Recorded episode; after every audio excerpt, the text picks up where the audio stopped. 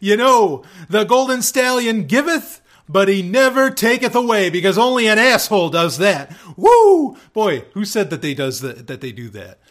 Oh, the Lord. Oh shit. oh man.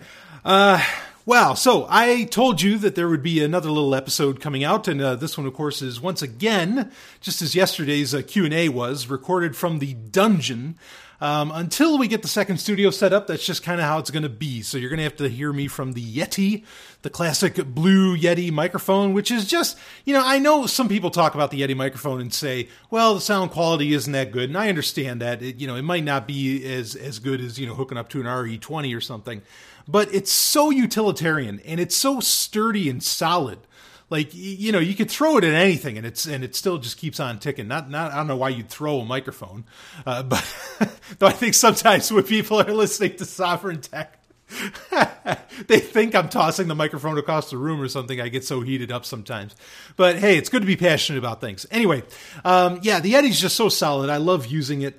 Um, but uh, let's, uh, you know, what I've got here uh, this today for this, uh, you know, little extra content uh, is a top eight. Now, why a top eight? Is it because of my love of the, uh, you know, base 12 math uh, you know, no. Uh, is it because I just want to, like, since top fives and top tens are completely arbitrary numbers, uh, that I picked my own arbitrary number just to differentiate myself? Yes, that is exactly why I do top eights. Though I'm going to admit, I'm going to cheat a little here because there's going to be a, what I'm going to talk about here, there's going to be a couple ones that don't exactly fit in with what I want to do a top eight about, but they're close enough. They kind of sit in a gray area that I'm going to bring them up here. So what happened was is that I actually got from a from a patron, which of course as always, thank you so much uh, to all the Sovereign Tech patrons. It means the world to me that you donate. Uh, like I said, we get new ones, we get new uh, donors, new new patrons every single week. Uh, and it is just it is wonderful. Uh, you know, and and and like I said, a lot of people are also upping their donation amount. Thank you. Uh, that means the world to me. Uh, and I hope you find value in this. If you don't find find value in it, please don't hesitate to also let me know that because then I can know what you're looking for, and you know that that helps out the show. It helps out me, and in the end, maybe if it's something I can achieve, it'll help out you. Uh, so it means the world to me for that. Uh, I do want to say that if you didn't hear it yesterday, uh, again, I am looking into ways to get this podcast or you know to get this content, the subscriber content uh, to people to where they can they can use it they can listen to it at 2x speed you know like you listen to a lot of podcasts. I know i listen to podcasts at, uh, at about 2x speed myself. Um, you know right now really the only viable way to do that is to uh, you know use vlc vlc media player on either a desktop laptop or on your on your mobile device which they do have it for mobile. And on that you can alter the playback speed so you'd have to download it, you know, from the website, you know, from from the Patreon website, and then you could play it into VLC and whatever system you've got. Uh, that's about the most the most efficient way of doing it. But I agree. I don't. I wish. I actually I've emailed Patreon asking them, could you please like in your player on your site because they're going big on on the fact that they have audio. They're going to be releasing their own uh, their own RSS feed as well uh, in the near future. Would you please uh, you, you, know, make it possible in your player to speed things up, kind of like YouTube does, right? So I haven't heard back from them, but I, have I've gotten in touch with them about that. That would make it very easy, you know, to do it that way. Uh, but anyway, we'll see what happens uh, as far as that. So let's get into, let's talk about it because I don't want to make this too long, but let's talk about what exactly is this top eight special about? This top eight, uh, you know, little subscriber Patreon only content. Uh, it is about movies, my top eight movies.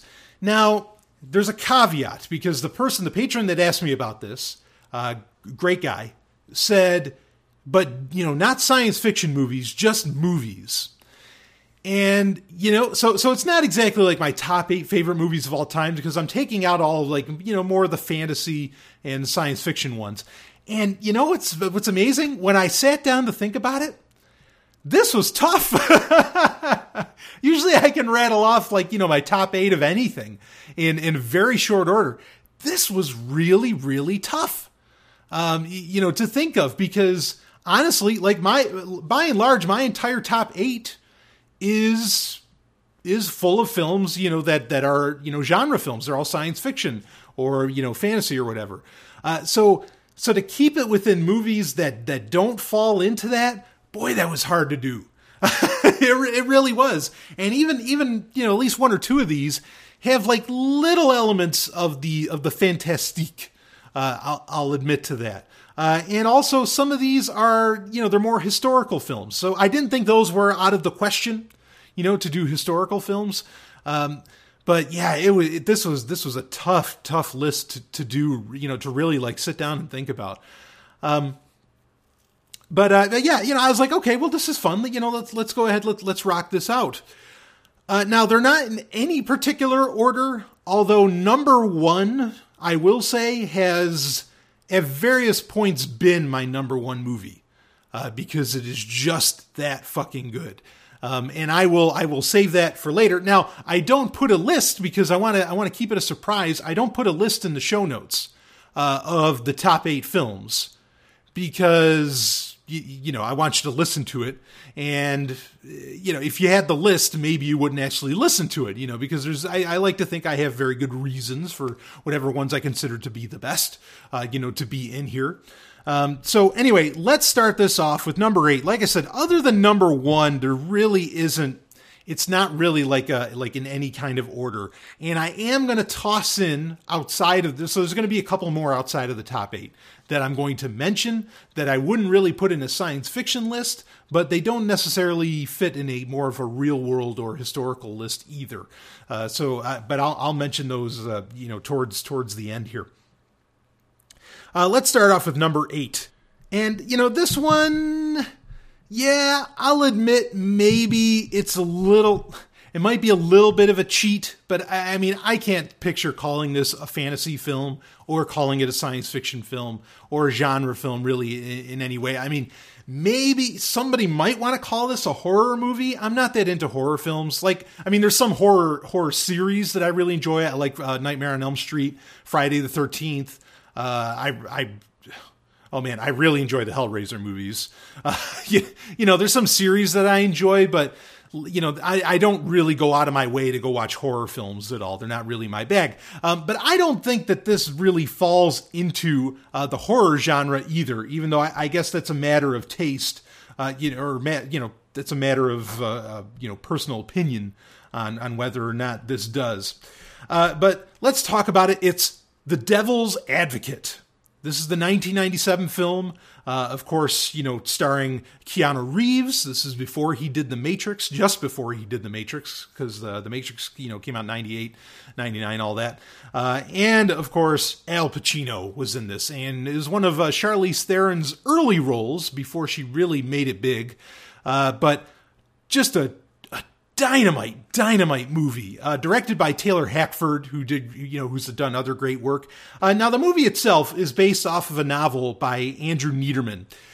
Andrew Neiderman's other novels, honestly, they they all kind of follow the same formula as as the Devil's Advocate, where it's like this, you know, it's a lawyer, it's you know, it's a legal novel, you know, it's kind of a John Grisham style novel and uh, you know usually there's some degree of the supernatural you know some kind of supernatural thriller aspect to it which maybe that's the best best uh, genre to, to classify the devil's advocate in is that it is a thriller uh, and it does have a degree of the supernatural in it. Of course because al pacino is playing none other than satan himself. Uh, all of these movies boy if you haven't seen any of them yet uh, I, come on, most of them it's been 10, 20 years. There's no excuse. so, or there's no reason I should hold back on talking about them.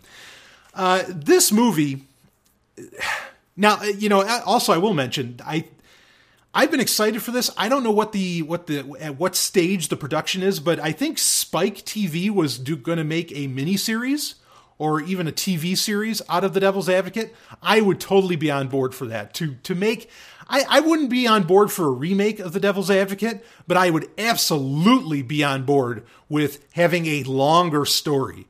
Um, in fact, you know, just just bring it. So, okay, let me let me get just quick on the plot. The plot is is that you have Kevin Lomax, who is played by Keanu Reeves. He is a Florida, uh, uh, uh, not a well, not a prosecutor, but he's a Florida defense lawyer, and he he was a prosecutor, never lost a case. Also, as a you know, as a lawyer, as a defense defense lawyer, he never lost a case there either. Um, he is, you know, he's really, really good at what he does. And then one day he gets a job offer to go to New York to uh, to to go, you know, work for some firm uh, in in New York City. Milton Chadwick and Waters, I believe, is the name of it. And come to find out, it's all a test. And the whole point for him to do this is for him to you know bring on the antichrist. His dad is satan himself who's the head of the firm there john milton. Of course the name john milton is a reference to paradise lost by john milton uh, you know which is all about satan and you know better to reign in hell than to rule in, or than to serve in heaven right? Um, and and Charlize Theron is kind of his half sister, and they're supposed to have sex, and you know, and and and give birth to the Antichrist. That the whole thing's a setup for that. And Charlize Theron, who plays Kevin Lomax's wife, you know, a lot of the plot is around her getting messed up by these various demonic forces and all this. Uh, so that that's the plot. Anyway, uh, when the DVD came out, this is one of the first DVDs I ever got my hands on. There was, I'll, you know, just saying how much I wanted extra story, and this kind of pissed me off. There were deleted scenes on the DVD but there was director's commentary by Taylor Hackford over the deleted scenes on the film. And you couldn't get rid of the of the, the content because I was going to hook it up to my iMac at the time I had an iMac. I was going to hook it up to my iMac and I was going to, you know, you know, I was going to to edit the film and I was going to put all these, you know, put these extended scenes in the right place and I was going to, you know, have it go up and go out there uh, you know, not not on torrents or whatever, but just have it available, you know, to share to other people. Maybe burn them DVDs or, or you know, uh, whatever. I, I was gonna. I actually at the time I was big on turning things into DivX. So I would I could put it onto a CD. You know, I had the 700 megabyte limit. Uh, you know, and I could share it with people or whatever. But I thought that would have been really cool. But that's how much I love this movie. You have to understand there there are some movies. I had this theory, and I think I talked about this on Sex and Science Hour at one point that if I fell asleep, and please, I was a teenager, okay, B- bear with me. if I fell asleep to a film, that maybe I could integrate a lot of what the film was saying. And so when I first saw this movie, I was really on my way of coming out of being a Christian as a teenager. Of course, I was originally raised Jewish, and uh, and then then you know my parents converted to Christianity. Uh, and then when I when I got about 17, 16, 17 or so, I started saying, "Fuck this! I'm an atheist. None of this shit makes sense." And that was one of the. I think that's one of the things that really spoke to me with the film The Devil's Advocate was a lot of these speeches you know, uh, uh, Al Pacino, you know, as Satan, as John Milton slash Satan, gives a lot of these these really epic, sweeping, you know, screeds in the film to whatever character needs them, and like they're so right on. You know, I mean, granted, yeah, the, you know, it's rah rah Satan, but like a lot of it just just makes so much logical sense. And you and I myself, I never heard this stuff. Like I never heard anything like it. It was so powerful you know, I mean, I mean, the, all the I, I could, you know, I'm half tempted to cut into this episode and play some of these great speeches that he gives because they're so good. Who are you? Who am I? Who are you? Never lost a case. Why? Why do you think? Because you're so fucking good. Yeah? But why? Because you're my father. I'm a little more than that, Kevin. Awfully hot in that courtroom, wasn't it? What's the game plan, Kevin? Was a nice run, Kev. Had to close out someday. Nobody wins them all. What are you? Oh, I have so many names. See. Call me Dad. Who are you carrying all those bricks for, anyway? God? Is that it? God? Well, I tell you, let me give you a little inside information about God. God likes to watch. He's a prankster. Think about it. He gives man instincts. He gives you this extraordinary gift, and then what does he do? I swear, for his own amusement, his own private cosmic gag reel. He sets the rules in opposition. It's the goof of all time. Look, but don't touch. Touch, but don't taste. Taste, don't swallow. and while you're jumping from one foot to the next, what is he doing? He's laughing his sick fucking ass off. He's a tight ass. He's a sadist. He's an absentee landlord. Worship that? Never. Better to reign in hell than serve in heaven, is that it? Why not? I'm here on the ground with my nose in it since the whole thing began. I've nurtured every sensation man has been inspired to have. I cared about what he wanted and I never judged him. Why? Because I never rejected him in spite of all his imperfections. I'm a fan of man. I'm a humanist. Maybe the last humanist. Who in their right mind, Kevin, could possibly deny the 20th century was entirely mine? All of it, Kevin! All of it. Mine. I'm peaking, Kevin. It's my time now. It's our time. You know, look, but don't touch. Touch, but don't taste. Taste, but don't swallow. and while you're jumping from one foot to the next, what's God doing? He's up there laughing his sick fucking ass off. He's a tight ass. He's a sadist. Worship that? Never. I mean, see, like I can quote the shit. I can quote that whole movie verbatim. I was just quoting it. You know, I the whole thing. You know, he's an absentee landlord. I, I mean, oh God, there's oh Satan. There's so many great quotes and lines in the movie. I even used to. I remember going to work at the time I was working at Wendy's to piss my parents off because they didn't want me working but I remember going, you know, like I would, I would set the, you know, whatever a sink or the wash machine, you know, whatever the sink to, you know, to like as hot as it could be. That way the water was bubbling and smoking. And I would reenact the scene where John Milton, uh, you know, Al Pacino slash Satan goes into the Catholic church and he touches the holy water and, and makes it boil. And I just like, you know, he does this little look and he looks up at Christ and everything. And I would pull that shit all the time at work. Like, this movie was quintessential to my path in so many ways. Uh, oh man, what a film! There is no need to, like I say, there's no need to remake this movie. Uh, it is the acting's great, and I really, I think Keanu Reeves did a great job. Obviously, Al Pacino did. Uh, Charlize Theron did phenomenal. Everybody involved did a great job. Uh, but I, I really think that Keanu Reeves did a good job. I totally believed in his, you know, Florida stud attitude. I think it, uh, it worked. Uh, you know, actually, another thing too. I mean, yeah, I can't begin to tell you how quintessential this film was to me. And it's not the number one, but it, it would be close. Um, I actually I lived in Ocala, Florida, for a few years after I got out of the military, um, and I I went to even then because when I went into the military, I got very confused and I became a Christian again. And believe me, that that lasted longer than it should have. But whatever. I got out of it, and you know, I snapped out of it and said, "No, Brian, you're an atheist." You know that, but that's another story for another time.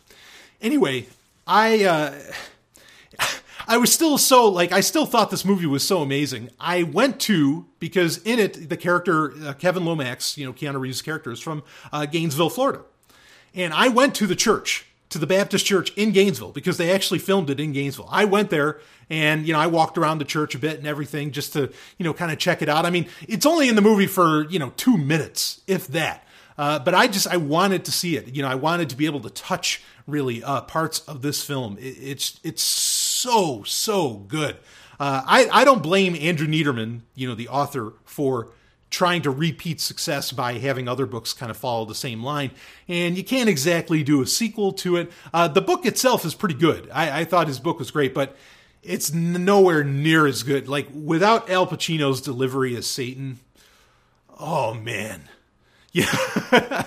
I, oh, and the scene, this the scene where where he uh, uh, Kevin Kevin's mother, you know, Keanu Reeves' character, his mother is visiting uh, from Florida. and and they're all coming back from dinner and everybody lives in this you know this uh, this this kind of partnership uh, building apartment. Everybody has apartments that are all part of you know milton chadwick waters.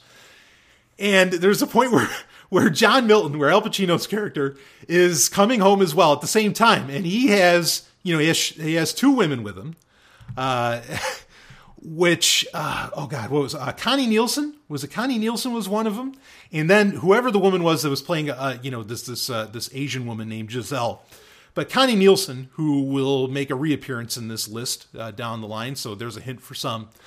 Uh, but Connie Nielsen, gorgeous. She, he's like, he's getting it. You know, they're they're getting into the elevator. So again, Kevin's with his wife and his mother.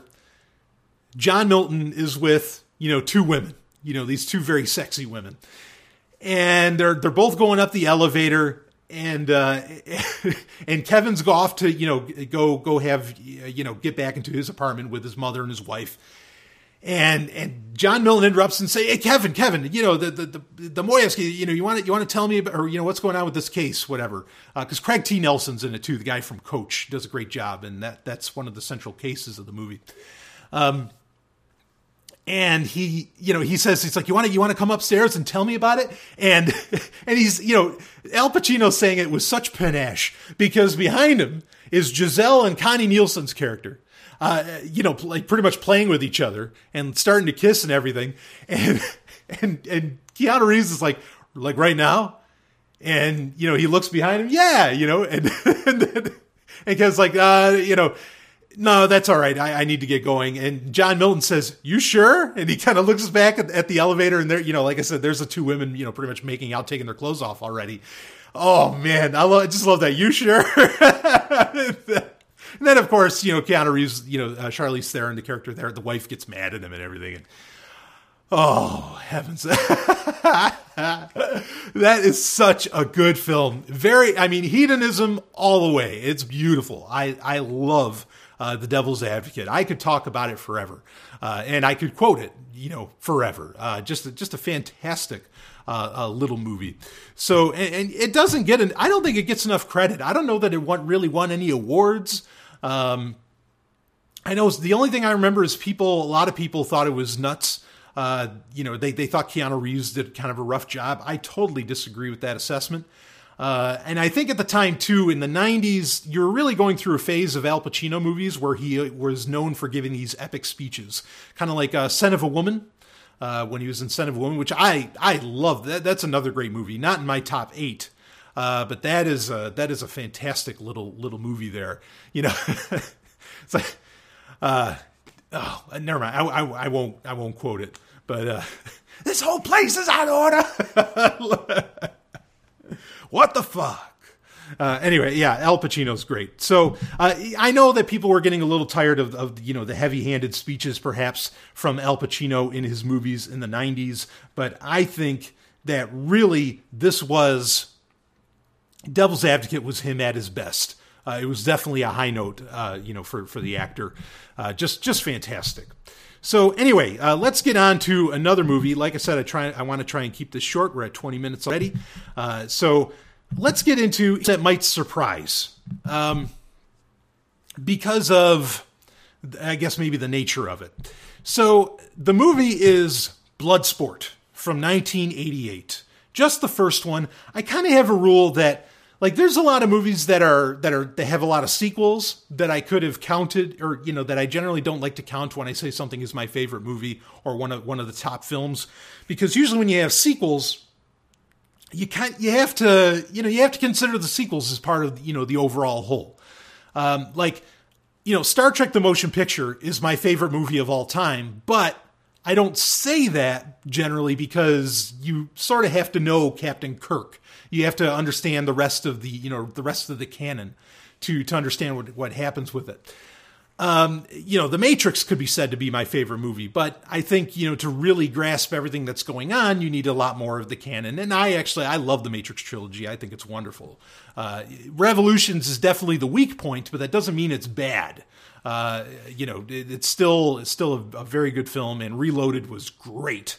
Uh, and anyway, so the movie for for you know Bloodsport here we're we're at number seven uh, from 1988. This technically has sequels. It has like four of them, and I'm not not to say that they're like bad movies. Uh, in fact, they but they didn't star. They didn't really have um, uh, Jean Claude Van Damme in them. Uh, and instead, they had the guy. I don't. What was the name of the? Was it Step by Step? Was the show Step by Step with Suzanne Somers? Uh, it was kind of that Friday night. It was part of the TG ABC's TGIF. Uh, the the guy. I think he played Cody. I forget. I forget the actor's name, but he kind of played the dumb cousin that lived out of a van um, in Step by Step. He was actually the main star, and I think he played Frank Dux' brother. Frank Dux is the the you know the true story that Bloodsport takes around and or you know is, is centered around or based upon. Um, that uh, you know that, that Jean Claude Van Damme plays, but anyway, you know the the character Cody, the actor that played Cody, he in this, uh, you know, he ends up taking the, the center stage in the other films. And the other films aren't based on a true story. Not to say that Bloodsport is like this great representation of the life of Frank Dux, uh, but it is, you know, it's based on it, and so you know I don't really count the other films as far as you know bringing this up. Uh, but Bloodsport, I think, in so many ways, there's so many things done right with this movie. Uh, of course, it is about again the character Frank Dux, who was in the Foreign Legion, and he ends up leaving the Foreign Legion uh, because his uh, Shidoshi, Shidoshi, is dying.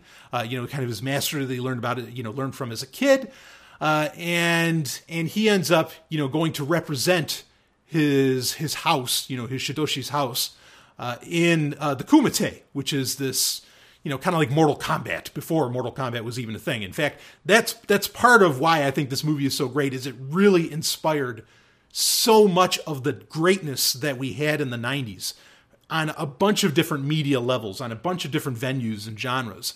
Uh, this is a you know a lot of things were based on this film, uh, including Mortal Kombat and even I think really Street Fighter uh, and and some of these other things were just were totally based around this. Even you know you look at the character of Johnny Cage, obviously based off of Jean Claude Van Damme, you know the the movie star, you know that that that can really kick ass and everything, right? Uh, so Bloodsport is, you know, I mean, but that, anyway, that that's the basic. If you don't know the plot of Bloodsport, I mean, that's the basic thing. You know, Jean Claude Van Damme is you know, he goes, he takes on all these fighters from around the world in this very secretive, uh, you know, uh, uh, combatant match, you know, this very secretive UFC called the Kumite. Uh, all of which is largely real. Like th- that's that's the amazing thing with this movie is that there's a lot of movies that talk about this sort of thing, about these you know secret fight clubs and all this different stuff. Um, but this is the one, this is the one that actually like where where there's some reality based around it. Uh, so that makes it very unique in that case as well. Uh, but everything about the production of this movie, the writing, yeah, some parts of it are kind of cheesy. It's really cool to see Ogre outside of Revenge of the Nerds, which Revenge, the Revenge of the Nerds movies, the that's the actor that played Ogre. Uh, the Revenge of the Nerds movies would have would have absolutely been been in this um, would have been in this list, but they're all four of them are great. Uh, so it's part of a series, so I didn't want to count them. I, you know, and, and and I think all four of them, you know, really like add something. So I didn't just want to pick out the one. But Revenge of the Nerds is one of the greatest movies of all time, no question there. But anyway, the character that played Ogre in the Revenge of the Nerds series is in, or the actor is in Bloodsport, uh, and he ends up playing Frank Dux' friend, you know, John Claude Van Damme's character's friend. Uh, and then you have uh, the uh, the amazing Bolo Yeung, who is just such a jacked dude. I think he was actually either like a Korean or Japanese bodybuilder, but he was a real bodybuilder. And of course, he had he did some other movies uh, like TC 2000 with Billy Blanks. That's that's a fantastic uh, you know little martial arts action thing.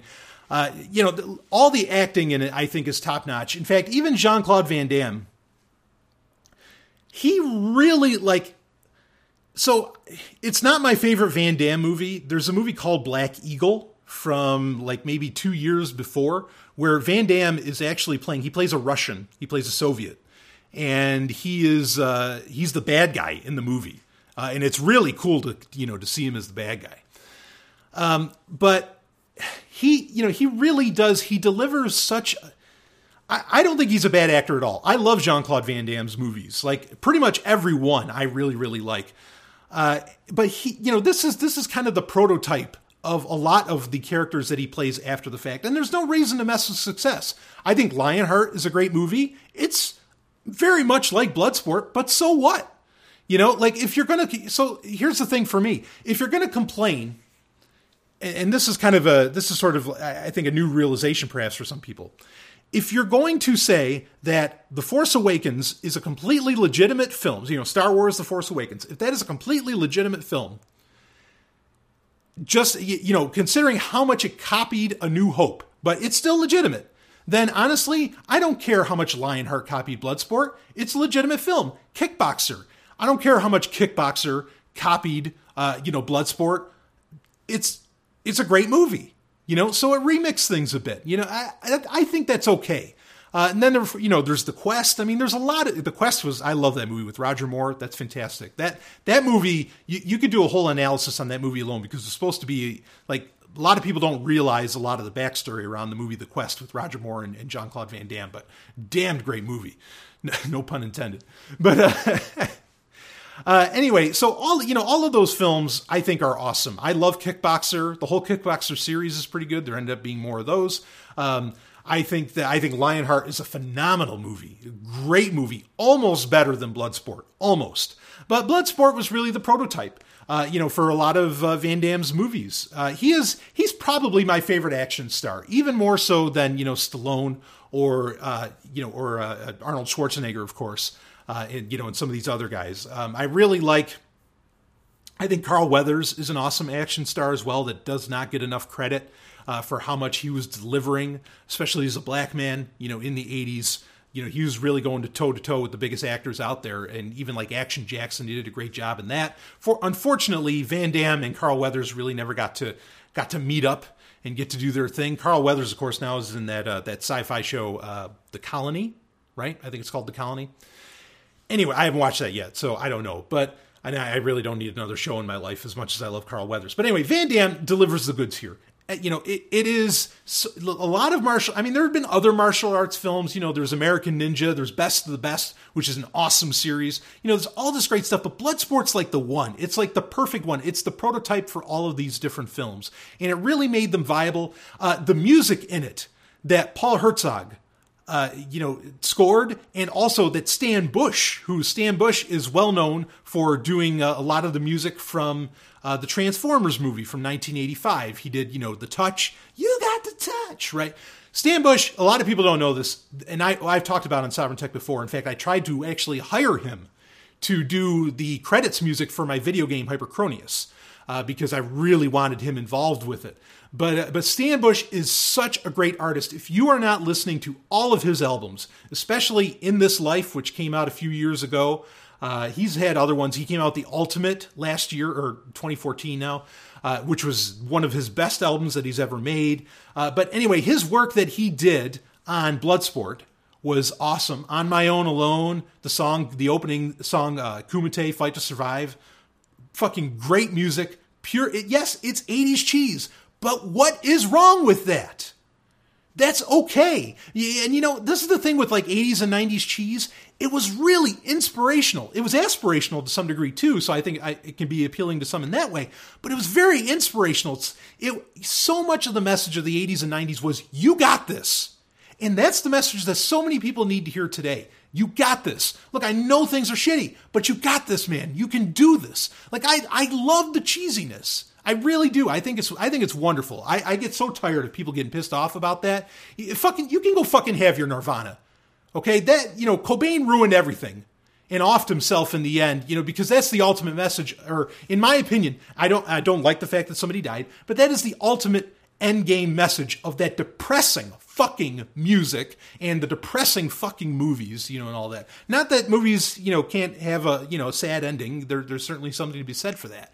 But it's I think cheesiness is great. I think you know have, having that, that that larger than life stuff is really really cool. You know. Uh, anyway, I'm getting off the screen. Uh, but you know overall, just Bloodsport is so good. Van Damme really brings his A game.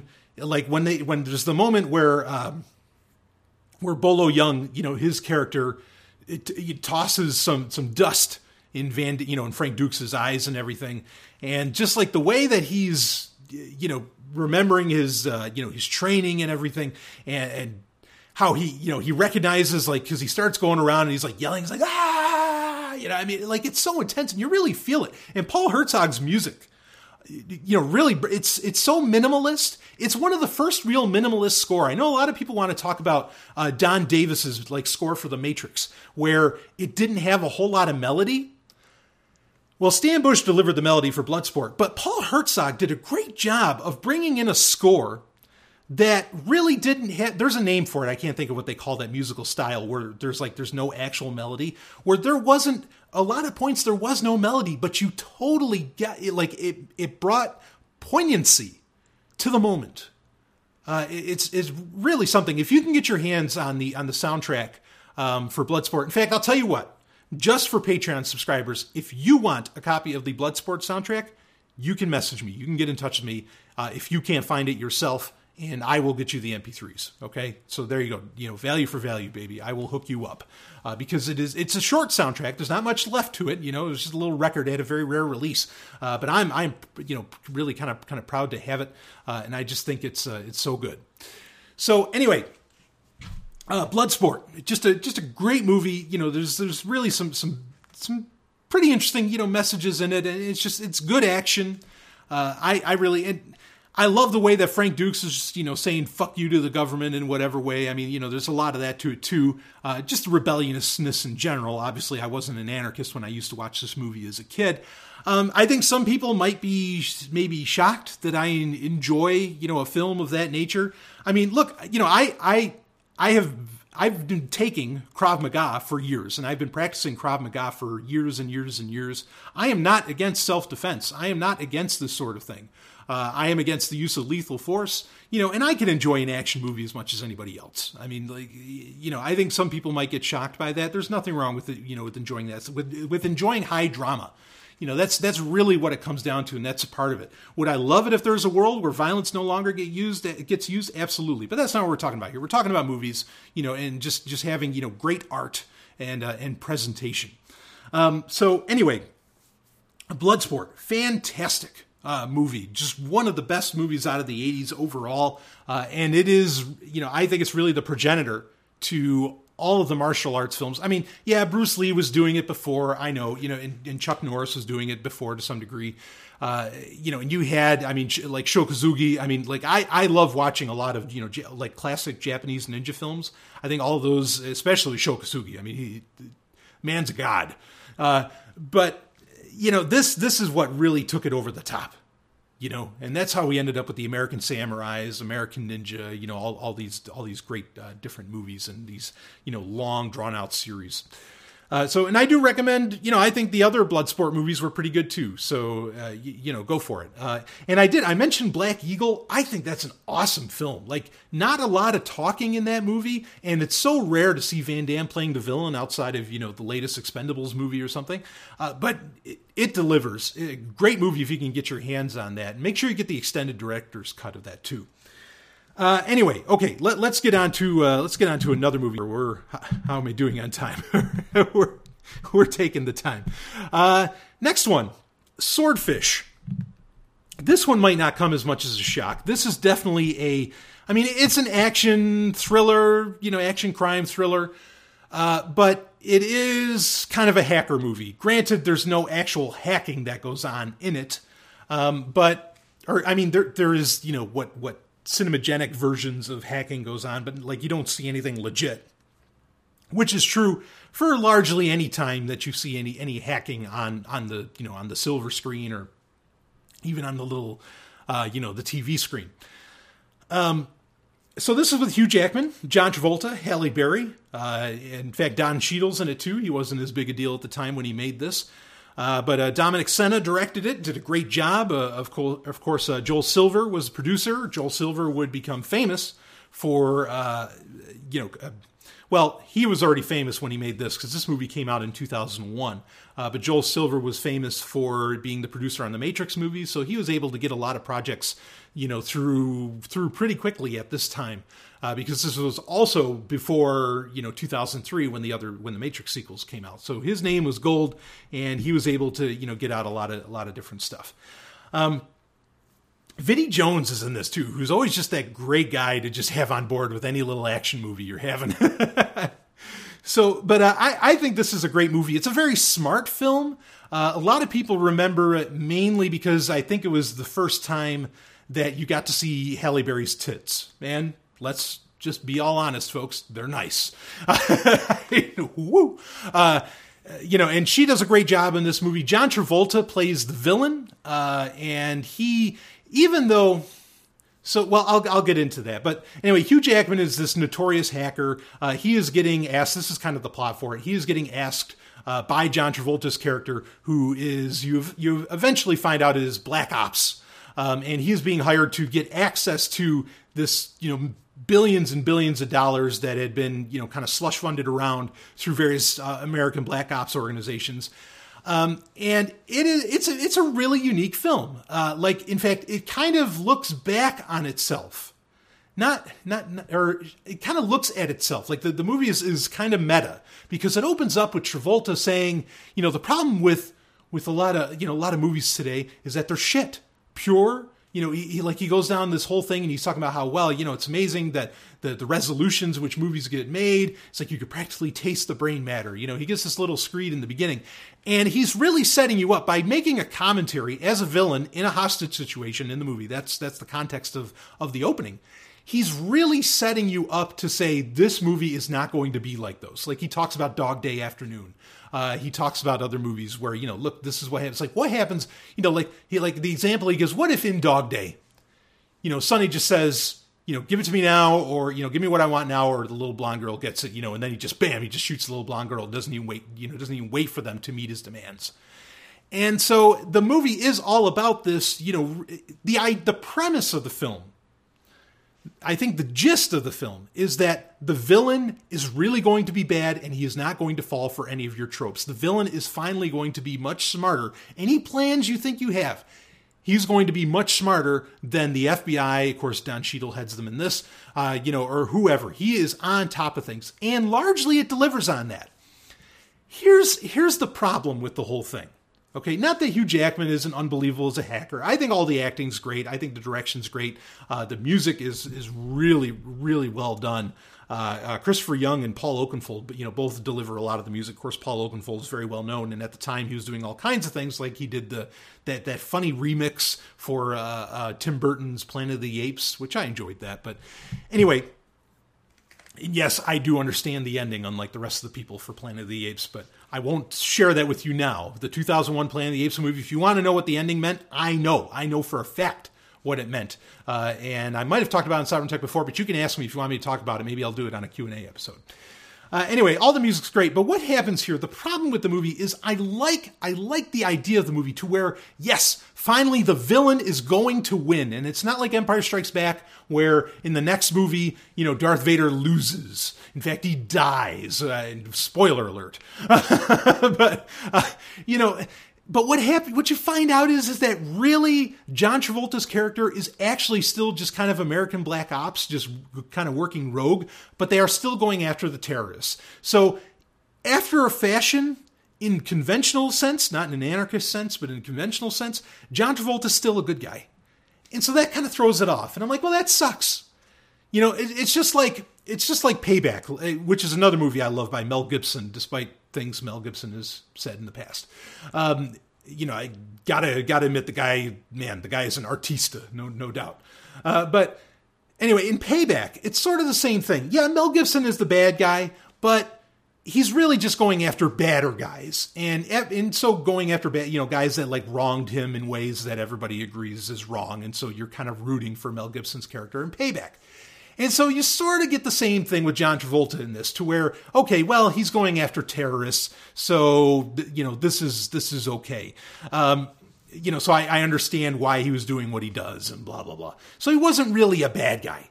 Uh, so finding that part out instead of him just going after the money and just wanting to be wealthy, you know, and hang out with, you know, have hookers and blow and play blackjack and whatever, which he does in the movie, and he's driving an awesome TVR car as well.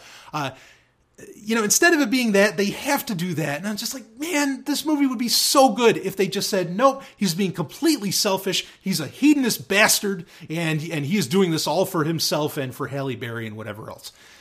no, they got to make it like in some way that somehow he's a good guy, or you know, he's just a bad, a bad good guy going after badder guys, and I hate that. That's the problem with like Suicide Squad, right? It's just bad guys going after badder guys, and it's like that's not an appealing movie to me. I know, I can personally tell you because, oh well, I'll give you a little hint here. Um, you know, I can tell you that writing a story to where the bad guy is really the bad guy and doing really bad things, you know, having a villain centric movie is so hard. It is so hard to do. Uh, and and to not have like you know the hero win at the end, you know what I mean? Um, I know a lot of people want to point to like Heath Ledger's Joker. Uh, first off, I don't think that that's the best Joker ever. I think Jack Nicholson is the best Joker ever. I like my Joker to be classy, not just just ridiculously insane. I, I, I, like a I like a good hint of class. Of course, Mark Hamill's a great Joker too. I I wouldn't take anything away from him, you know, from his work. But you know, you still have Batman winning in the end, and it's like, well, you know, that's not really like the bad guy just being bad. I, I, I don't. It, it doesn't deliver. Now I know this is tough, and here's a hint because hyper the one of the original story treatments that I was doing for my video game, actually Hyperchronius, that I mentioned earlier which you can get now, by the way, if you haven't already. Uh, just go to zog.ninja. Um, but one of my original treatments was that Hyperchronius was going to be, in the conventional sense, the bad guy. Uh, you know, now granted, after you know, considering how he, so my characters in Hyperchronius are anarchists. So to you know, in a in a world that loves the state, yeah, I, I, say this in the in the beginning of many sovereign texts. In a world that loves the state, anarchists are supervillains. Okay, so you know, Hyperchronius, I was going to write him up as being this very you know kind of annoying and crass bad guy. Uh, I didn't go that route with it, but that was the idea, and the bad guy was going to win, and that by most people's metrics, this was the bad guy winning. Uh, you know, but I, what's amazing is, is that is really hard to do. That's not to say I won't do it again in the future. I won't try for it again in the future and I'll figure it out. But it is a tough as shit thing to do to really have the bad guy win uh, all the way and have the heroes, you know, not win at all. Um, you know, some could say that the Terminator series is always about the bad guy eventually winning because it keeps coming back. But, but not really. So anyway, uh, Swordfish was a very was a you know great attempt at it. But overall, like the style of the movie was great. It was very sexy, uh, and it was about it was at the time a very rare film uh, about a hacker. That was a rare thing at one point. Uh, you didn't get that much outside of say war games. Or let's move on to our next film, that being Hackers. Now, Hackers holds a really, really special place in my heart uh, for a few reasons, but the the first one is that this this it, this movie came out in 1995 and it's all about you know kind of like it's it's a style film. It's a thriller but you know it, it's a style film kind of showing off this is what you know the young hip hackers of the 90s are like which a lot of them weren't like that at all. And certainly the hacking being portrayed all, with all this you know graphical interface and everything was ridiculous. Like i mean there's there's almost no reality uh, in this movie. There's some great stuff that gets mentioned. You know, a lot of different uh, manifestos get mentioned. Um, there there is some cool information, but it is it is a movie all about being cool and about making kind of you know really having computers sort of being cool and being sexy. And so you can appreciate it for its style. Uh, you don't appreciate it for its portrayal of hackers whatsoever. Uh, though I do think this is a movie that well, I'll, I'll, get to, to why I loved it so much, or you know why why it holds a special place for me in a second. This is a movie that I think actually created, it crafted a subculture instead of it portraying a subculture. Uh, and this happens sometimes with films. Often it can even happen with documentaries, which obviously Hackers is the farthest thing from any kind of documentary. But you know, you think of the great, uh, one of my favorite documentaries, uh, one that I could quote right and left. In fact, if I was doing top top eight documentaries, it'd probably be at number one. Um, that being Pumping Iron with Arnold Schwarzenegger that was a movie that really crafted like that that set the template for okay if i want to be like this i'm going to act like them. You know i'm going to be like these bodybuilders. I'm going to do what they do. I'm going to listen to what they say blah blah blah blah blah. so i think in a lot of ways hackers really crafted uh you know sort of the hacker culture the cypherpunk culture and all that. Like it, it it made it it definitely made it hip and cool and it I think it inspired so much of what, you know, if you go to like, you know, if you go to Chaos Computer Club, uh, you know, and you go to uh, DEF CON and all these different ones, when you go to these conferences or, you know, conventions and whatever, um, I think a lot of it was, you know, I think Hackers inspired a lot of that. It wasn't the other way around. Um, so the reason that it that it was so, uh, you know, that it holds a special place in my heart was because in 1995 I was a 14 uh, year old stallion. I think this came out in like November of 95. I, I can't remember that exactly, but I was a very young stallion, and um, I this is the first movie I got to see on my own where you know it was whatever night it was that my mother does her shopping and everything i got dropped off at the mall and i was finally able to go and see a movie completely on my own. Um, i had gone to the movies previous. I went you know i remember seeing the mask. Uh, i saw bebe's kids the rocketeer all great movies by the way.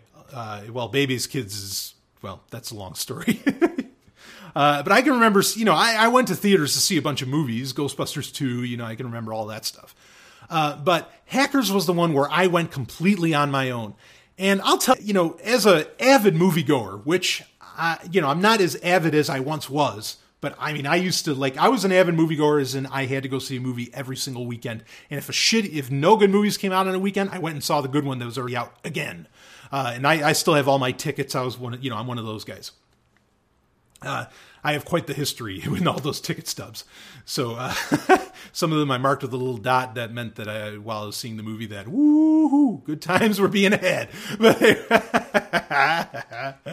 uh, well, anyway, the tickets have kind of faded, so you can't really see all that. But uh, whew, we're hackers, right? So this is the first one I got to see on my own. Um, after that, you know, I was so successful in doing so that my mother was like, "Oh, well, he can do these things on his own. That's fine." And so then I was able to see a whole bunch of movies on on my own. Uh, I was even able to take my younger brothers to see, you know, movies. Uh, you know, I remember seeing Mortal Kombat in the same year on my own.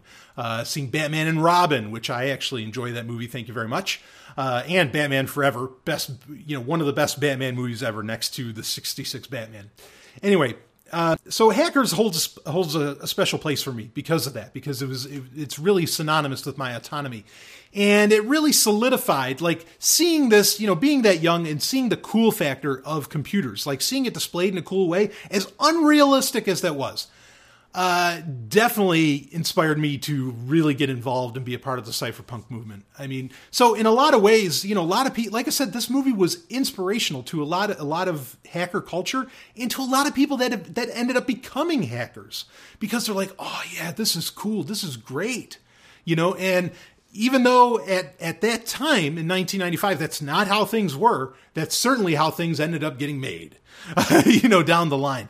Uh, so a lot of people became interested in computers uh, because of this movie. This is a really, really key film. Um, there's never, and what's ironic too, though, is even though you know, like I said, there was, um, you know, you have Swordfish, or you know, there's a big debate actually. Was that movie called Operation Swordfish, or was it called Swordfish? Because well, depending on what you saw on the cover of the film or on the movie posters. Regardless, you have Swordfish. You know, there's been recent, uh, you know, blunders like Black Hat, terrible movie. Uh, you know, and some others where yeah, they they portrayed hacking, but it's it's still a very very rarely touched on uh, culture uh, or subculture and uh, a topic overall. You know, I mean, it gets used a lot as a topic, like you know. There's a great movie with uh, Harrison Ford called Firewall, which I, I I love that movie um, you know that that kind of get into the aspects of hacking and of course it's in the background but like it's never the centerpiece. It's so rarely the centerpiece of the story. Uh, it just doesn't happen often and shockingly it still doesn't. Um, so hackers is very rare in what it brings up. As again as as bullshit as it is what it delivers it it, it really does something unique uh, also, you know, I would be remiss if I didn't mention that the soundtracks they, there ended up being like, and obviously all this music was not in the film, but again, this is this movie crafted a subculture. There were three releases for soundtracks for this movie.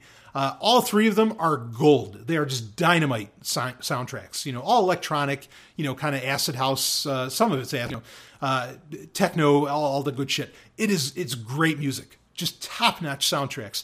Maybe the best soundtracks to come out of the 90s next to all of the Mortal Kombat soundtracks. And yes, there are a ton of Mortal Kombat soundtracks. There's not, even though there's only a couple movies, and the second one was, uh, though the TV show Conquest was good. Um, you know, there, there, are a ton, a ton of, of, Mortal Kombat soundtracks, and all of them are all of them are great.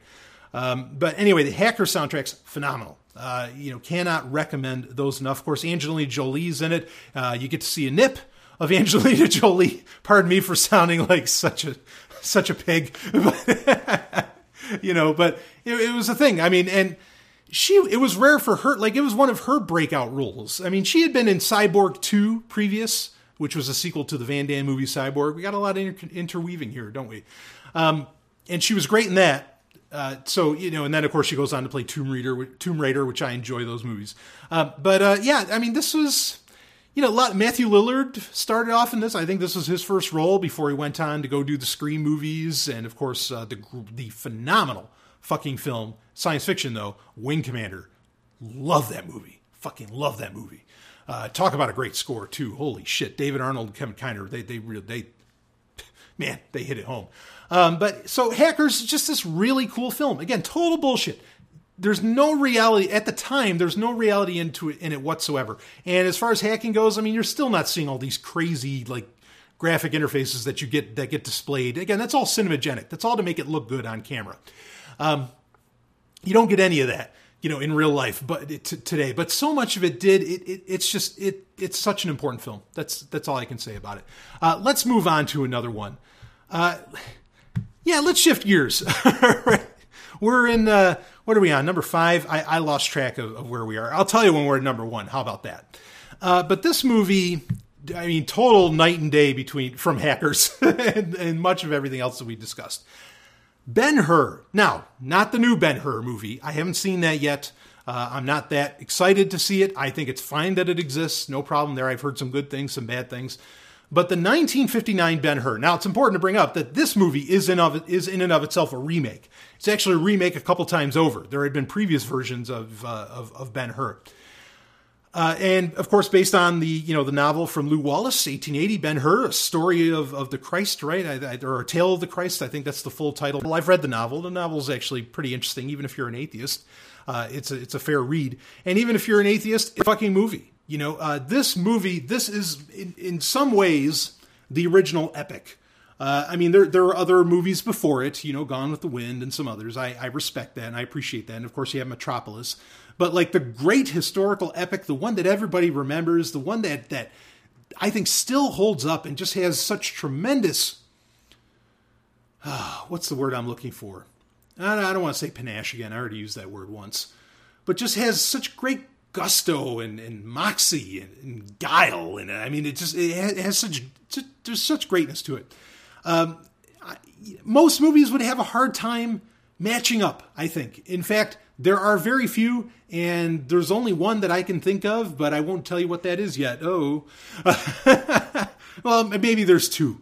Uh, you know, in fact, a movie that might surprise people that isn't on this list is Braveheart. Look, Braveheart's a great movie. I won't take anything away from that. Uh, phenomenal, phenomenal film, just just wonderful. Uh, that is one of the movies that may have superseded in epicness the level of uh, of Ben Hur, uh, but not really. I, I, I don't I don't think it did because at the end of the day, as great as as Braveheart was, it's kind you know stylistically it's very simple.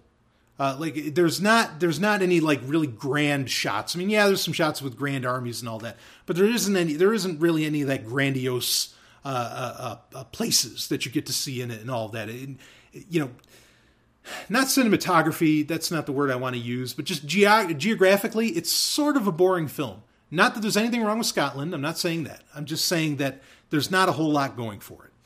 Um, anyway, Ben Hur, Charlton Heston, in my opinion, the greatest actor of all time. Uh, he just, God damn it, did he deliver in this? he he was so good. Um, obviously, it appealed to me. You know, like I said, I grew up Jewish, and so like to see this Jewish prince of a character you know, being such a hero. You don't get that often in a Christian, especially back then in a Christian culture. Of course, I mean, yeah, I grew up in the 80s, so it was a different time. But I could imagine looking back that it was very, very difficult to find like a Jewish hero, even though eventually, in some ways, this ends up being a Christian film, but very lightly, I think. So, you know, you know, the story of revenge, the, the the epic, you know, naval battles that happened in it, all of it still really holds up really well and it still looks really good. Uh, of course, the classic chariot scene, which is just unmatched in cinema. I mean, even George Lucas knew that. That's why he, you know, copied it almost shot for shot in episode one with the pod racer sequence. Um, just phenomenal. Uh, you know, in every you you really you never see, you know, the golden age of Hollywood as they call it. You never really see, and maybe some people would say this doesn't qualify as that. I think it does, but you never see it on such an epic scale, in my opinion, as you do with Ben Hur. You know, the sets are huge and they're all physical. There's no there's no computers. you know, I mean, yeah, like uh, like ENIACs out there or something, but you know, there's everything is really physical. Uh, you know, the shots are you, know, you, have just tremendous, you know, stuntmen and all this. It, it's it's so visceral, so real, uh, and you feel it. And and not you know not to get into into any kind of conventionalism, but it is it is also it is a manly fucking film. I mean, Charles Heston, Charlton Heston is, is, you know, or Chuck Heston, as I like to call him, uh, you know, is is definitely you know if you're going to buy into this conventionalism, he is a man's man.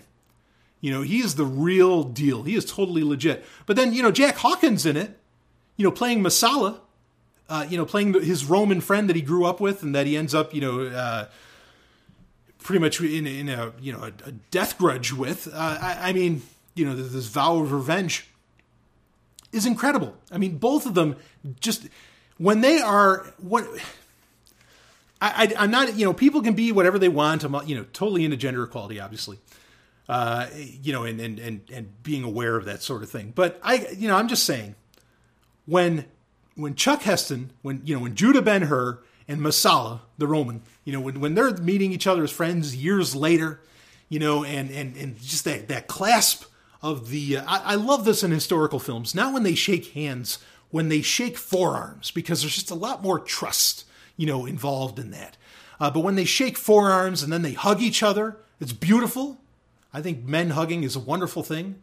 Uh, and then when they, you know, when they do the classic spear throw, they, you know, just just standing there, they just grab whatever spear is hanging on the wall and they do this little spear throwing competition. Oh man, the, the, spirit behind that is just is just phenomenal. You know, kind of that spirit of, of, of belonging, brotherhood, and all and all of this. You know, I know it can be seen as very conventional, but I think it's fantastic. I, I think it's beautiful. Uh, so that that alone, you know, just just I think delivers. Uh, so Ben Hur, just an epic movie. The score is great. Everything you're seeing is great. The realization of it all is wonderful. Uh, you know, no other movie. There'll never be another movie like it. And you know, there's. I, I mean, I'll give the people credit today for trying to remake Ben Hur. I mean, you are trying to remake. You know, to some people, the greatest movie ever made. Uh, it's definitely on my top eight you know, I mean, that, that takes a lot of guts to, to try and do that. and it may not end up being such a great cash grab for them, but um, whatever. This movie's awesome. You can still watch it today. There's not a lot of classic films, I think, that hold up uh, action wise and acting wise, uh, you know, and, and look wise today. Uh, but, but it does. Ben Hur just absolutely does from 1959. Just phenomenal. Um, so yeah, Ben Hur. There we go. That that's that's another one uh, on the list. Uh, go figure there'd be one little Jewish film on. I mean, you know, and that's something else too. Like, there's so little Christianity in the movie version of it, and I think that's fine. But uh, you know, credit to to Jesus, and I have no idea who played the guy who played Jesus in this, but nobody nobody really does, other than it's on the you know it's on the the cast sheet, uh, because you never see his face, and that's really powerful. Like, you never see his face. That that that that makes for something you know, when here's this guy that like even the Roman soldiers, like he goes to give, uh, you know, Jesus goes to give Ben Hur some water, and you know what's going on, and you know, just the a Roman soldier comes over, you know, saying, "What the hell are you doing?" You know, saying that to, to Jesus, and Jesus just stands up and like looks at him. And you know he's just looking at him, and and the Roman soldier just goes, "Whoa," and just backs off very quietly and walks away. Like that.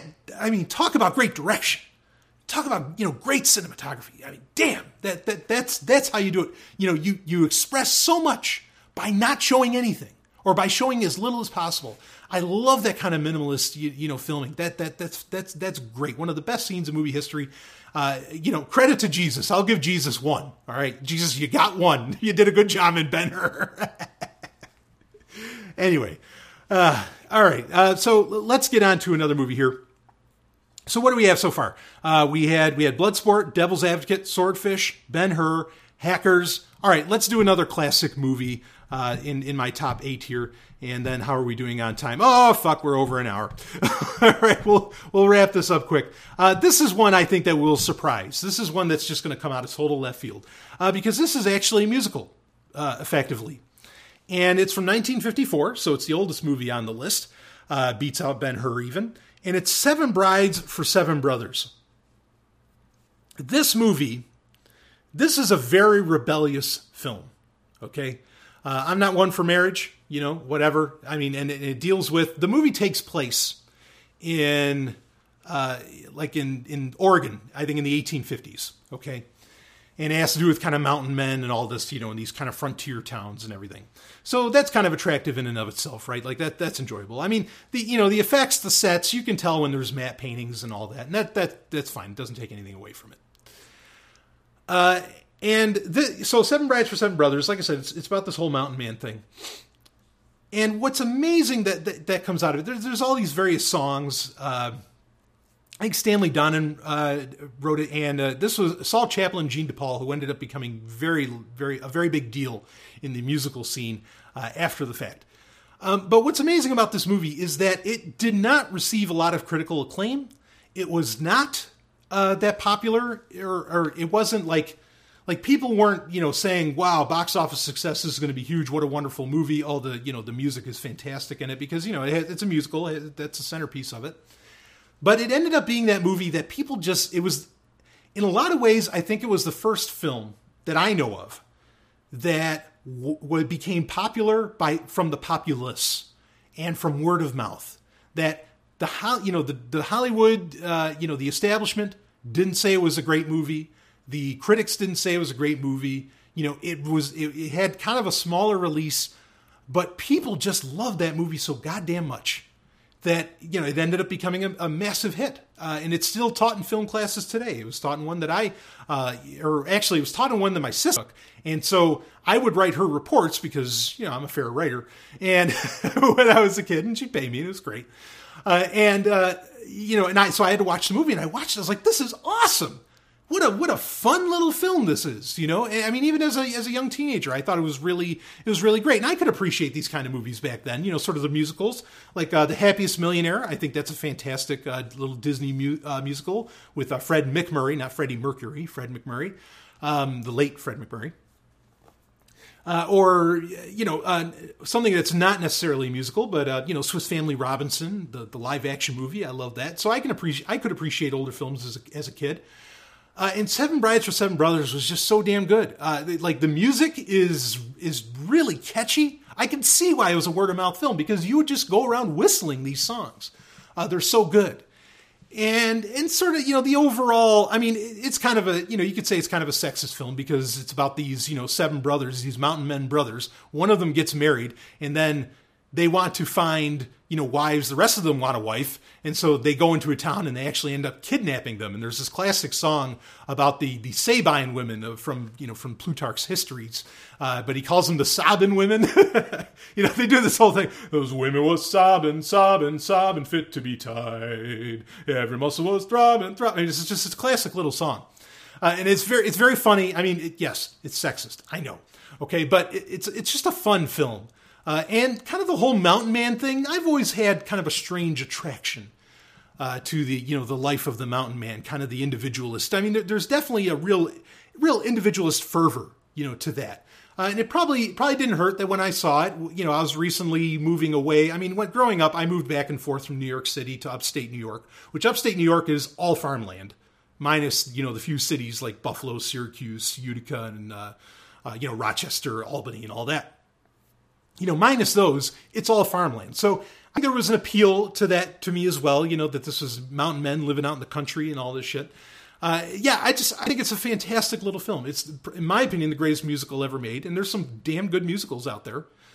But uh, but this one takes the cake, and it's just it's just fun, and it's so over the top and ridiculous. And there's these great like they got these. This is the other thing with the movie too. The actors they got to be in it were so talented, and there's no stuntmen these were like some of the shit that you see them do like in various competitions in this little frontier town that when when the story takes place in that like these guys they don't just act they sing they are acrobats They are stuntmen. Like these guys can do everything in this movie. These seven, it is it's amazing to see that, and that's something that we we get impressed by today because it's so rare. But back, you know, back in the golden age of Hollywood, as they call it, you really had to have it all. You know, like even even female actresses, they had to be able to sing. They had to be able to, you know, like they had to be able to act. They had to do all this different stuff, you know, and you had to be your own stunt man. I mean, like you really had to deliver the goods. You know, we're talking about the classic days of Errol Flynn, which none of his movies made this list, but they could have. Uh, Captain Blood, phenomenal. You know, uh, the the original, you know, Robin Hood, fucking phenomenal movie. Watch that countless times. Uh, Errol Flynn, you know, talk about you know we're talking about men's men like uh, Chuck Heston. Errol Flynn was was the legit deal. What a badass he was, man. Uh, so anyway, Seven Brides for Seven Brothers, you really get to see like what it's what it's like, you know, to, to see Renaissance men in action in a very real sense. Of course, in 1850s Oregon, but uh, but just a, just a fun fun movie. I, I couldn't recommend it enough. Um, all right, let, us move on from that. Let, we got two more. All right, we're going to do two more. Uh, here is here's a movie that this won't be number one. This will be number two. And actually, I wouldn't mind if it were, uh, you know, if overall it was the, uh, you know, was my like my number two ranked movie. I've watched this movie over and over again. This is another one of those films that I definitely fell asleep, fell asleep to at night, kind of like I mentioned with The Devil's Advocate. Uh, and it's from the same time frame, 1995. Uh, and it's First Knight is the name of it. And this has to do with Arthurian, you know, Arthurian legends, you know, King Arthur. And of course, King Arthur in this is played by none other than Sean Connery, delivering probably his best performance since Highlander, which the Highlander movies, fucking great. Uh, and First Knight, and also, of, of course, it has, um, uh, you know, Richard Gere is in it playing Lancelot, does a phenomenal job. Uh, and Julie Ormond is in it playing Guinevere. Uh, man, stylistically, so the great things about this movie uh, the score is is good for one. Uh, actually, the, the score is phenomenal, done by the, the late great Jerry Goldsmith, who is a, just up there, right up there with John Williams. I mean, as far as the greatest, uh, you, you know, uh, musicians, you know, scores, film scores of all time. I mean, he, he you know, composers. He's just he's fantastic. Uh, anyway, so the music's great. The look of the movie, it's not a big budget film. You do not get gigantic you know, uh, battle scenes. I mean, you get some, and they do very well with what they have. There's a beautiful shot. Camelot looks amazing, but this is where it really wins out in a lot of ways, and, and I have more to say on it too. But the style of the film, the way that they portray uh, the, you know, the Camelot and the Arthurian legend overall, I just thought looked so cool. Like they have these great, you know, kind of blue tunics with this really awesome, like this this side. I mean, it's impractical after you know after a fashion, but like they have like these little shields on their shoulders, you know, like these silver shields, and, and just you know, you don't get into the round table so much. There is a round table. You don't get into the Excalibur legend whatsoever. I do enjoy the movie Excalibur as well, by the way, the classic from 1981. Just, just awesome. Um, but this movie was, you know, it, it's more or less, you know, it, it's a, it's a romantic, it's a rom- it's a romance film set in medieval times. There's nothing, nothing magical in it whatsoever. Uh, you know, it doesn't. Merlin is not in the movie. Uh, but it was definitely what inspired me to really get into, you know, like the entire story of King Arthur. I am a, I am a dilettante in Arthurian uh, research. I, I mean, I, I, take it very seriously. Uh, I, I, dig deep. So that's something I, I don't know if I've ever really talked about on Sovereign Tech before, but it is definitely a hobby of mine uh, you know, really, really digging deep into Arthur, Arthurian legend and, and, what's the reality around that. And I think there is a lot of reality around it, but that's that's another subject for another time. You can ask me to talk about it. Maybe I'd talk about it in a Q and A. Uh, but I mean, damn, like this. So you know, you, there's a lot of what people think of when they think of King Arthur that isn't in this, but just the style that they deliver and the action and and uh, Richard Gere does a great job, uh, you know, being Lancelot, and just kind of you know the love story and the betrayal, and like even the sword fighting. Like the, there's there's a lot of there's actually a lot of philosophy in in this movie in First Knight. Uh, there's some great quotes to grab from it too, uh, including by uh, you know by by King Arthur himself. Uh, something like like one of my favorite quotes in it is, "Whoever said that beyond Camelot lives lesser men." Like this idea that just because somebody doesn't live within a certain country, that they are somehow replete of rights, like they don't have, or that they don't have rights, or that they don't have human liberties and all that stuff. I mean, there, there's great, great shit like that. And the action sequences, as small scale as they are, they do a good job of working with what they have and making them seem much larger. Uh, But they're very intense. They're very personal, and and I and I think I think they work. Uh, you know, the, the battle sequences and the, yeah, it, it's just it's a very sexy movie. And there's a point where Guinevere and Lancelot, you know, Julie Ormond, who she looks she looks amazing in this movie. Oh, uh, and and of course Richard Gere's Lancelot. You know, they're they're they're out in the woods and everything, and it's very sexy what the, what the, what they pull off. Like you know, they're kind of like they're drinking. They're having what they what do they call those uh, water tacos, where you know you use a plant to drink the rainwater and everything. Right? They don't call it that in the movie. Obviously, that's just, that's a survival term for them. Uh, and and that's really hot. There, there's just it has such a great look to the movie. I love it. I think it's a very sexy film, great romance film, and I don't mind romance movies. You know, I mean, like even even you know romantic uh, comedies as they call them. Uh, like I love the movie Love Actually. I think Love Actually is a is a great fucking uh, romance. It's supposed to be the ultimate romantic comedy, right? Well, I think it kind of delivered. I thought it was great. So uh, yeah, I'm totally on, on board with romance films and even romance books. I re- I've read them here and there. I, I can get down with that. Hell, I used to watch soap operas when I was when I was a teenager and a kid, and I and, and, I know I'm not the only one. I've had, uh, in fact, I've even called myself on Sovereign Tech in the past. I called myself the Stefano DiMera of Liberty, a great listener, a guy I just love. He actually caught it. He's like, "Oh, I know what you're talking about. This is Days of Our Lives shit, right?" Anyway, yeah. So I, I, I can appreciate that all that. But anyway, First Knight really good. The acting is is tremendous. The action comes off very legit. The love story is is is just high drama. And and they they do a great job for such the, the film is far better than I think it was ever meant to be, than it was ever planned to be. And Jerry Goldsmith's score is the roof. I, I mean, one of his best, and that's saying something. That's hard, you know, for Jerry Goldsmith to ever top himself. That that's a challenge. So anyway, all right, First Knight. There we go. Let's do let's do the last the the last number one. We saved the absolute best uh, for last. Let's get into it. This is another uh, historical film, Gladiator. That Gladiator, Ridley Scott's Gladiator. Ridley Scott, of course, being one of my you know this film's from uh, 2000. Ridley Scott being one of my favorite actors, definitely in my top three, right up there with uh, Russ Meyer and uh, you know, Paul W.S. Anderson, of course, the Resident Evil movies. Uh, Ridley Scott is right underneath, right firmly in that number three spot, though Russ Meyer is firmly in number one. Um, so, Gladiator, which, you know, speaking of Russ Meyer, any of his movies could have been in here. Faster Pussycat, you know, all of those could have been in my top eight. I, I, I love the guy, but anyway, uh, Gladiator that came out in 2000. Now, like I said with Ben Hur, when I was talking about Ben Hur, how there really hasn't been a movie that has matched, in my opinion, its scale and its you know in level of grandiose and also uh, you know the acting and, and the music and everything just coming to this level of perfection. Gladiator is the one that bests it. Gladiator is the one that really actually really brought back the the epic film.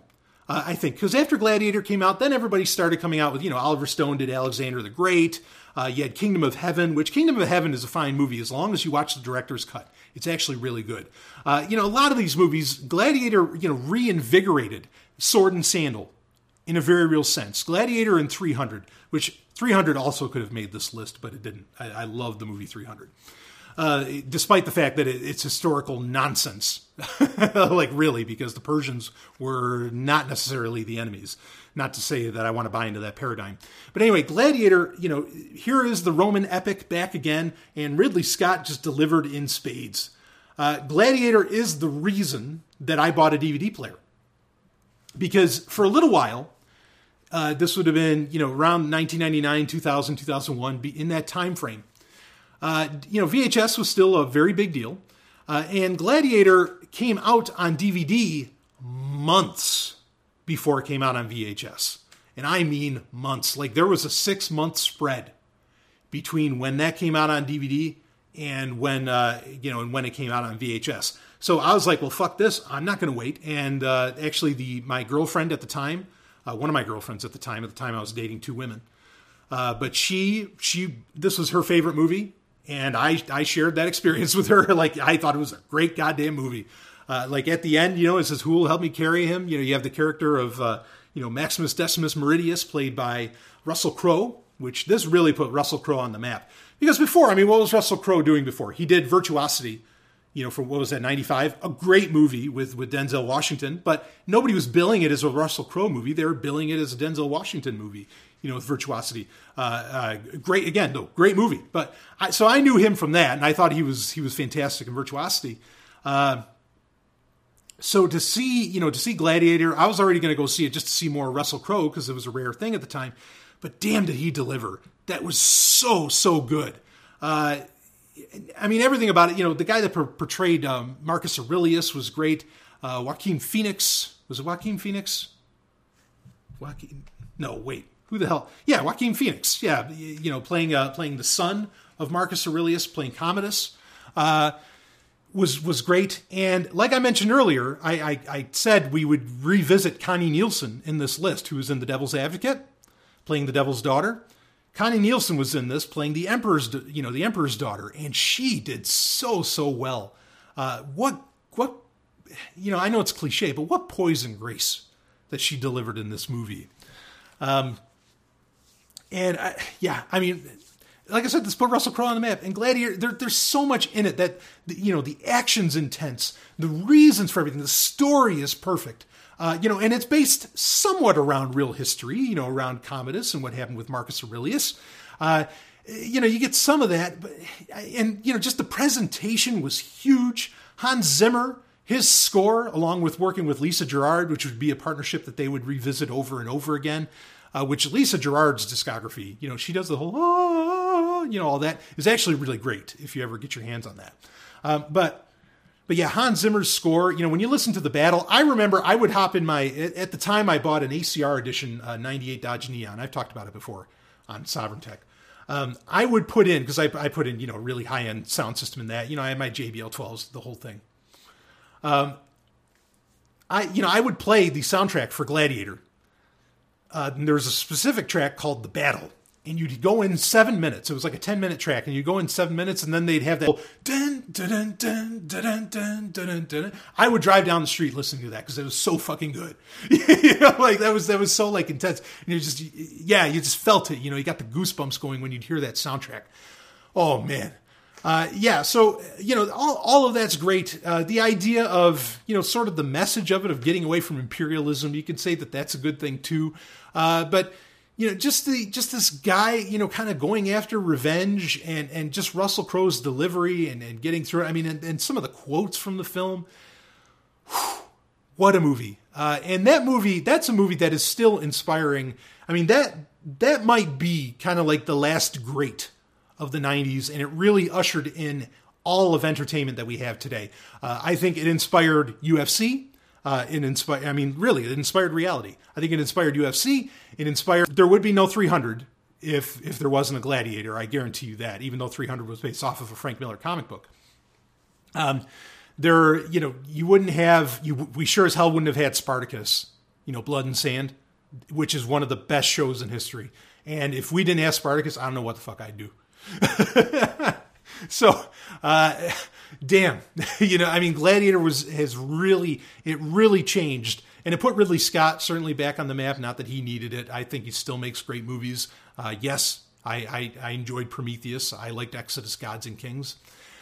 Um, so yeah, Gladiator just just had it all had it all going for it. The style was fantastic. It really, I think, more so than any other film ever, fully realized what you could you know what you could picture Rome being like. He took some I mean he took some creative license with some things and he talks about that when you listen to the director's commentary on the DVD, uh, which I listened to that over and over again because again at the time DVDs were a new thing when this came out and all these different features were really something. Uh, you know, to listen to a director's commentary was just far out. But he talk about how well, you know, how they they lit the flaming arrows at the beginning. You know, the Romans we we they never did that. They never dug pits with oil to dip the you know dip everything in. Uh, and you know, and Ridley Scott, you know, famously said to the guy, and he says it in the commentary. He says, "Well, how do you know? Were you there?" You know, so he did it anyway, and good for him because it's it's such a such a great movie. Uh, and Ridley Scott, I think, really even though I think everything he does he does is, is generally or most of what he does is really good. Uh, I think he needed that great film again, you know, after Alien and Blade Runner, uh, you know, to show people no, I'm still you know I still got it going on. I'm still the man. And Gladiator delivered. Uh, it, you know, it is a perfect film. I think there is nothing. There's absolutely nothing wrong with that film. Uh, and you know, and, and this is the other thing too. The DVD, you know, there's something to be said for this, the importance of this movie, because put it into the context of its time. The DVD in 2000, when that came out, uh, because this movie came, that movie came out in May of 2000, I believe.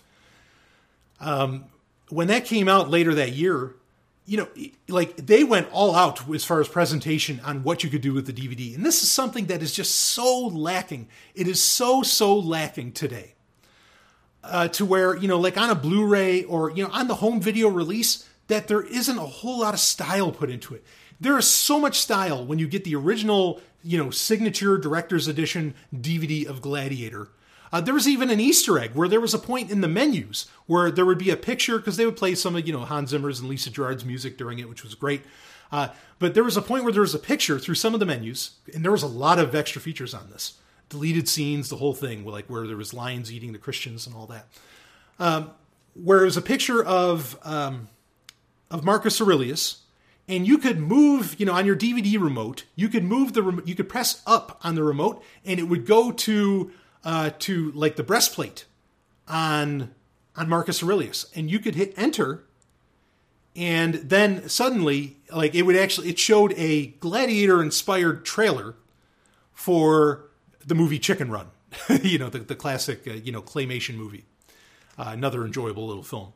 But, but it was, but I mean, that, like, that was unheard of at the time. You know, for there to be Easter eggs, for there to, for you to, like, have to find things, like that, that made movies great. Some movies that made great in and of themselves because then suddenly, when you got the DVD of the film, yes, you wanted to buy the DVD because you wanted to find, you know, the, these Easter eggs, like, uh, probably the greatest DVD release of all time was uh, the multi-disc Terminator 2 is the Ultimate Edition.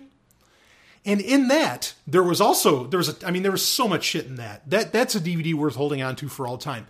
But in that, there was um, there was you could on the the the exoskeleton, okay, of one of the one of the T800s in the menu, you could choose like like I think you went off to like off to the side to one of the ears or something, and then this this little menu would come over and you could enter a date.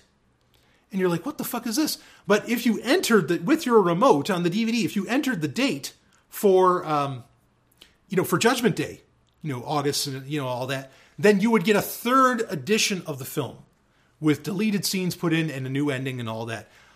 That was amazing.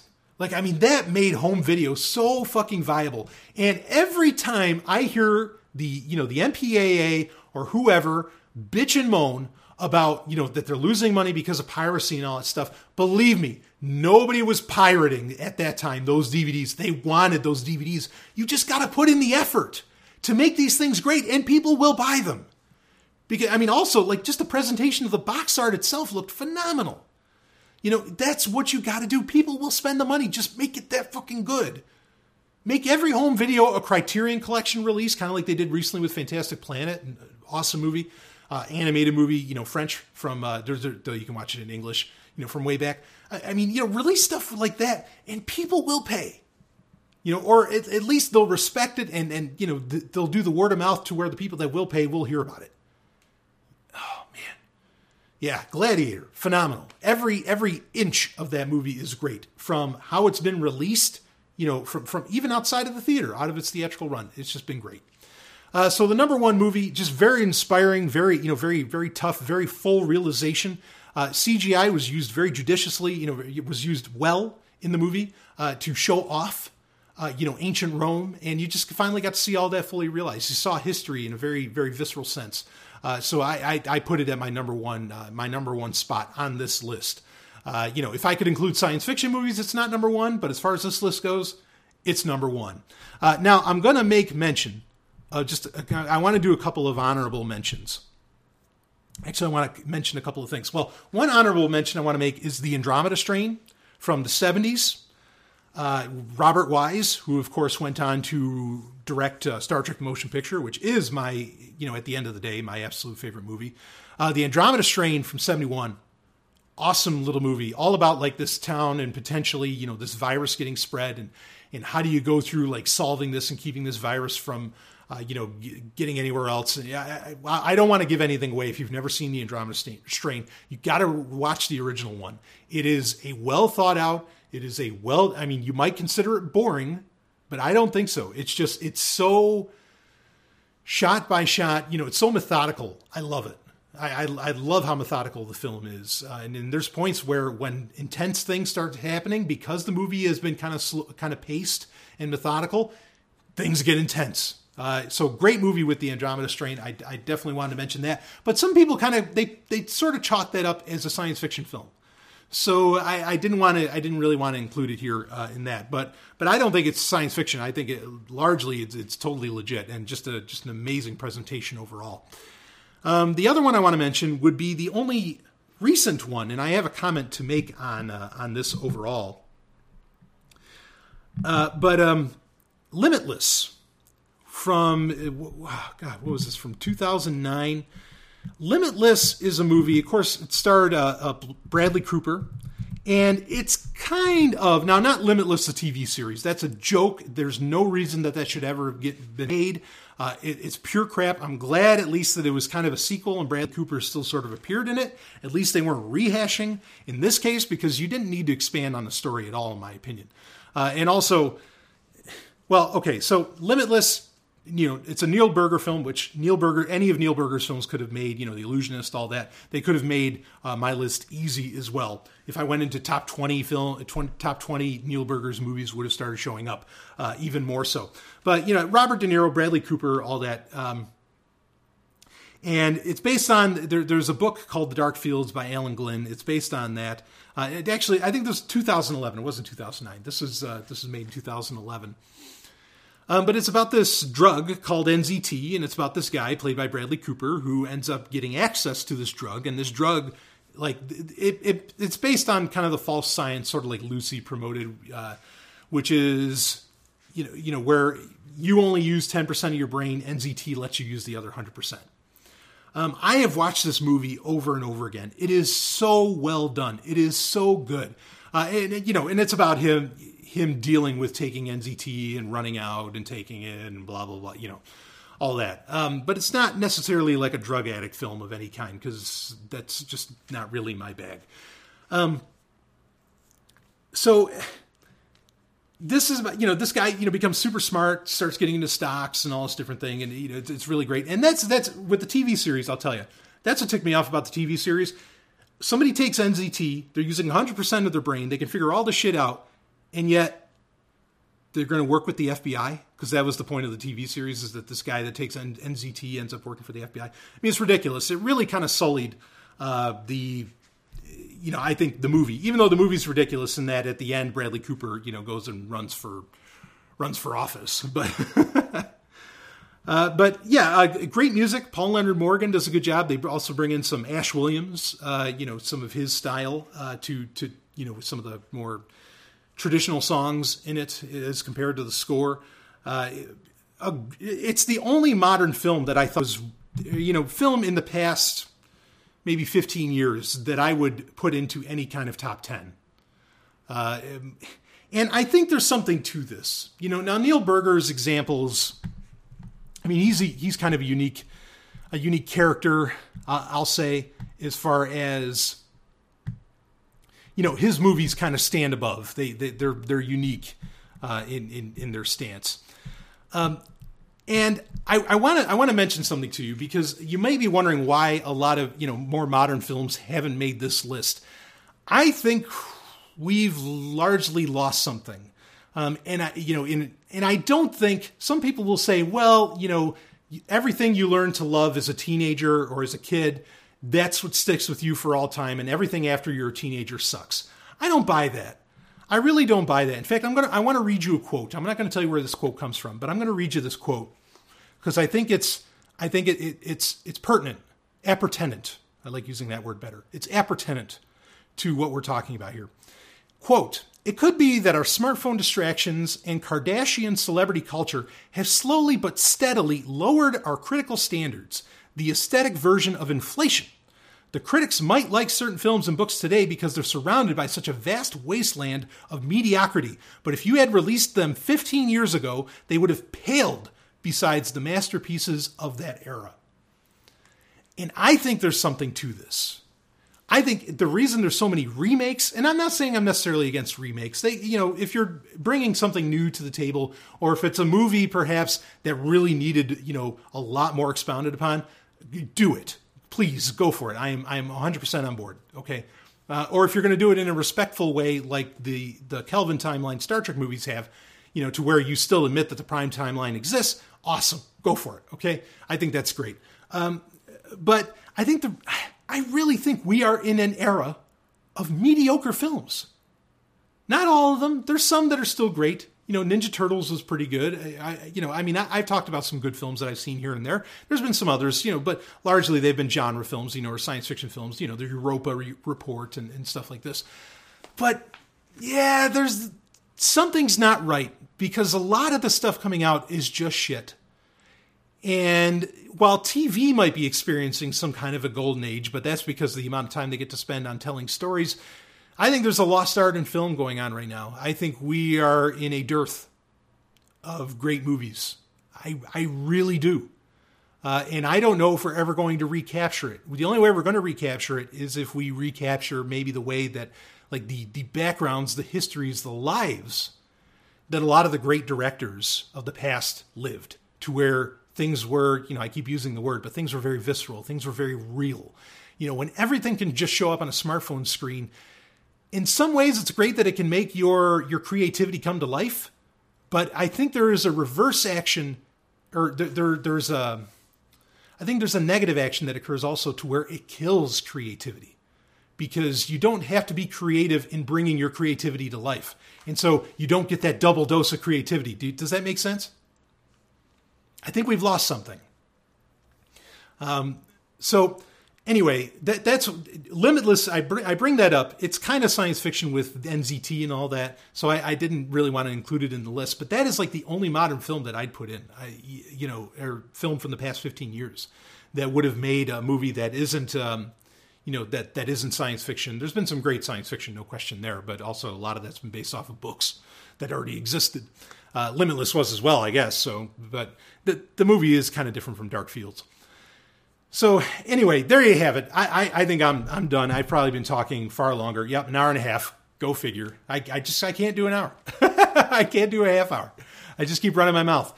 Uh, so I hope you enjoyed the top eight. You are welcome to on this sound. If patrons, if you want to share your top eight, uh, you are welcome to do so uh, right right on Patreon and you guys, you know, have a conversation about it or tell me if you disagree or if there's something that you think should have been on this list. Definitely let me know that. If there's a great movie I missed that you think is just phenomenal, you let me know because I am dying to see a great movie.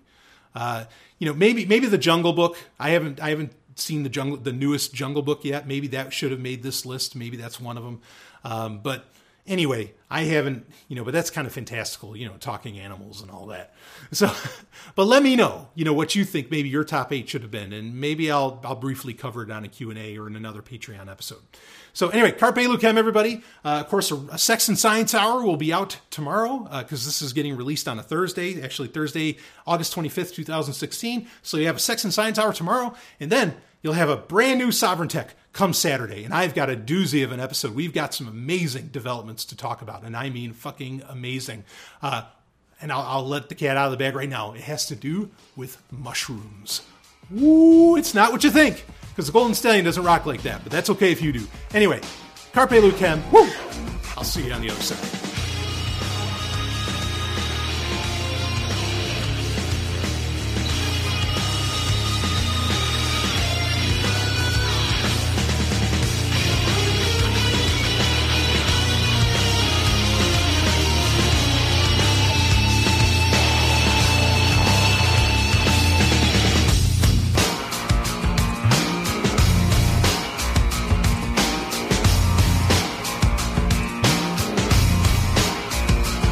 Just experienced Sovryn Tech.